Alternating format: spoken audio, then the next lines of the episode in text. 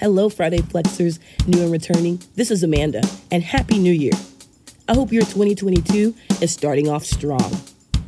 The new year is a great time to set new intentions or reaffirm your commitments to particular actions or behaviors.